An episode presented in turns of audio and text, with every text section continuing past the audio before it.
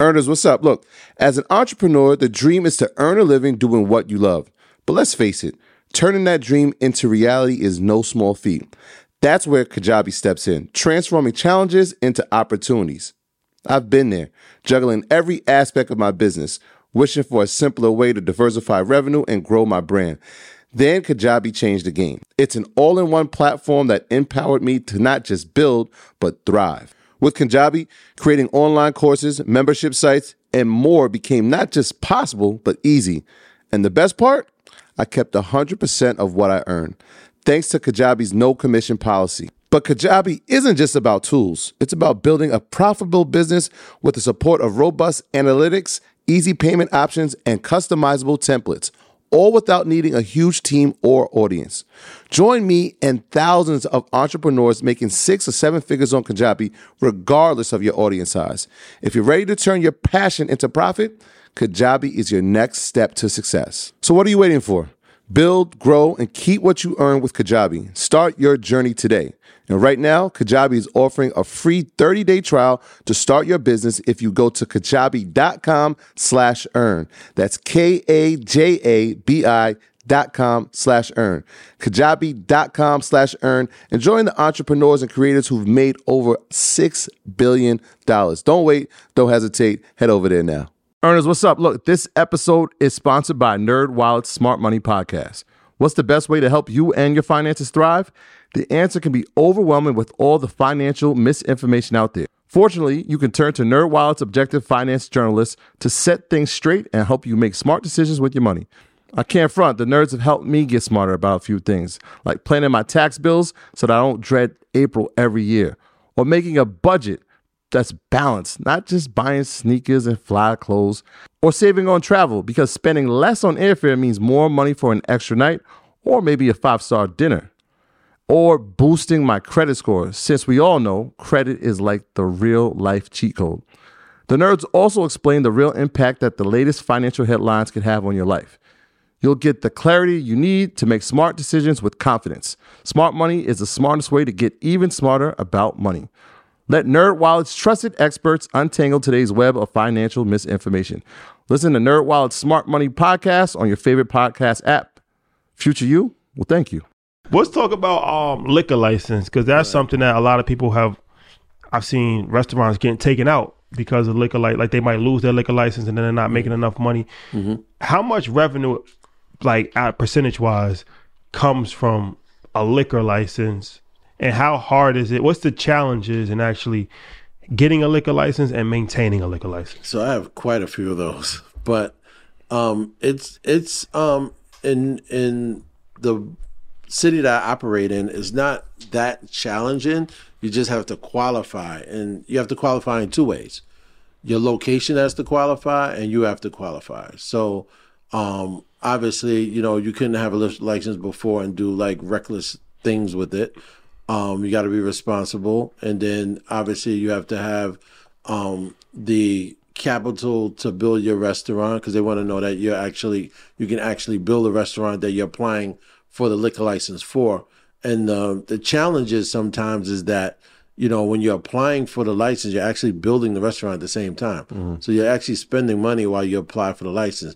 The cost of the license is not a, um, a lot of money. It's only forty five hundred per bar, right in New York City. So that's that's not um, hard, but finding a location that can be licensed is can be a challenge because the the liquor authority don't want too many licenses unless it's zoned differently. Mm.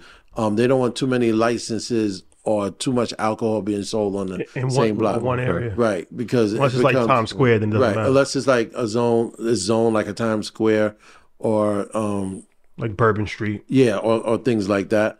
Then um, then it's different. Um, or like Hell's Kitchen has has a different zone, but other places, uh, and, and, I'm assuming it's the quality of life, they don't want too many liquor licenses on one block. I believe it's like four might be the max or something like that. Um, I'm not sure, but your your location has to qualify, so it can't be too close. I think it's the 500 foot rule.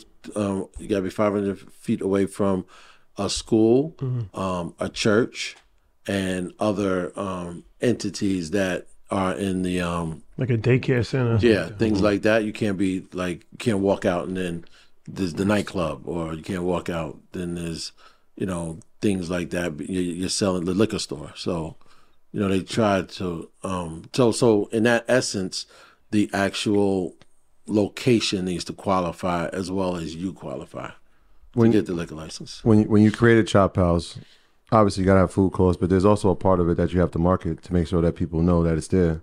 Right. And so I'm wondering, was there a marketing budget, or was it the power of the relationships that you had, you know, cultivated throughout your career that helps inside inside that marketing? so uh, uh, it, it was a combination of both it, it's it's it's the, the the power of social media right so just one person or a few people that um influencers tastemakers um people that just love the brand and you know um and love what we do because we fuse you know our you know culture whether you know entertainment music food fashion. We kind of fused it together to create brooklyn chop house. So when people get that experience you know they share it. And once they share that experience, people may say, even today, we're getting a lot of people in Times Square. Like we just came here to see a play and to go to Brooklyn Chop House. So we're getting uh, after after you know being open, the brand being open five years. Now we're getting people from out of state that's coming in town that they heard about it or they heard someone celebrated there that was um, you know a significant you know, um, person or celebrity or artist or athlete, you know, celebrated at the um, restaurant, and they see the the, the social media because it's not really like the news; it's just social, and people um, posting how much they enjoy their experience, how much they enjoy the food. They're taking pictures of the food, and you know that's really has what has spread the word. Um, around it. And, I, and and the relationships ob- obviously you know help. You know i come from a promotion promotion background so i used to i left this part of i used to throw parties as well like one or two big parties a year. So you know I I had a small you know network of people that came to support but it's not just that. It's just the brand is standing on its own and you know the experience of when you know they come there are the the two most important things obviously the food people like the food but you know you want to have a good experience in a nice place Yeah, like I said, you know, they see me there probably at least once a week. So oh yeah I'm doing. I'm doing my promotional purposes. So let, let's ask you. Let me ask you this. So um, you said the two biggest costs that you could control are food and labor. yes We talked about food. Let's talk about labor. Okay, so labor, um, you have to be able to control to schedule correctly, um, know your market, right? So um, I don't open for lunch, right? Lunch at one point prior to COVID was a big seg daytime part, a big segment of the business.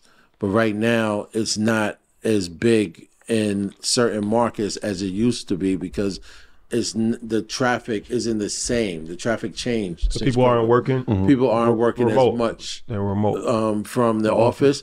There, then maybe it's three and two, right? Or maybe it's all at the um, maybe it's all at the office. So I mean, sorry, all at home. So what what happens is you have to know your you know traffic patterns. You have to know how to schedule, um, and that's a, a huge cost because obviously you know there's a lot of lot that goes into labor, and you know New York New York City um you know requires that you know you do it the right way. So you know we we we pride ourselves on having quite a few employees that help us execute. And when you're busy, you need more employees.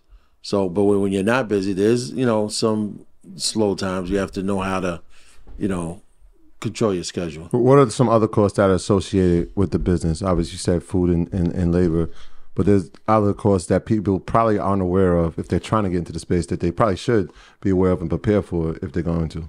Yeah, so I think knowing your locate, you know, you heard the term location, location, location.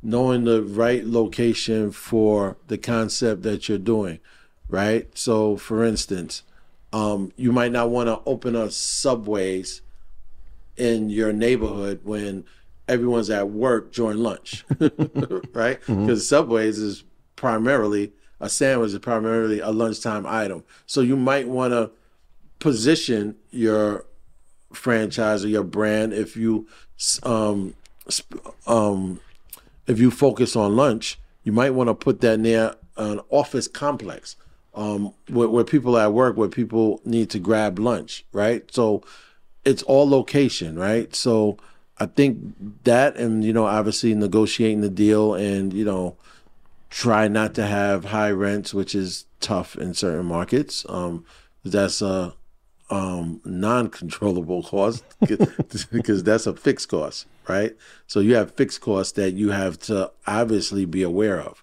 you know, from garbage to electric to, um, you know, rent and you know cleaning services and things that you must have as far as running a restaurant.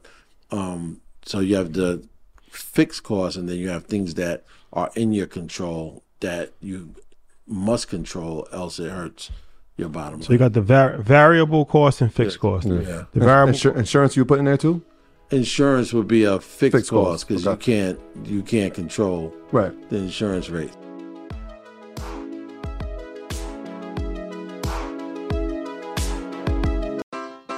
The Enhanced American Express Business Gold Card is designed to take your business further. It's packed with features and benefits like flexible spending capacity that adapts to your business, 24 7 support from a business card specialist trained to help with your business needs, and so much more. The Amex Business Gold Card, now smarter and more flexible. That's the powerful backing of American Express. Terms apply. Learn more at americanexpress.com slash business gold card. What's so special about Hero Bread's soft, fluffy, and delicious breads, buns, and tortillas? These ultra low net carb baked goods contain zero sugar, fewer calories, and more protein than the leading brands, and are high in fiber to support gut health. Shop now at hero.co.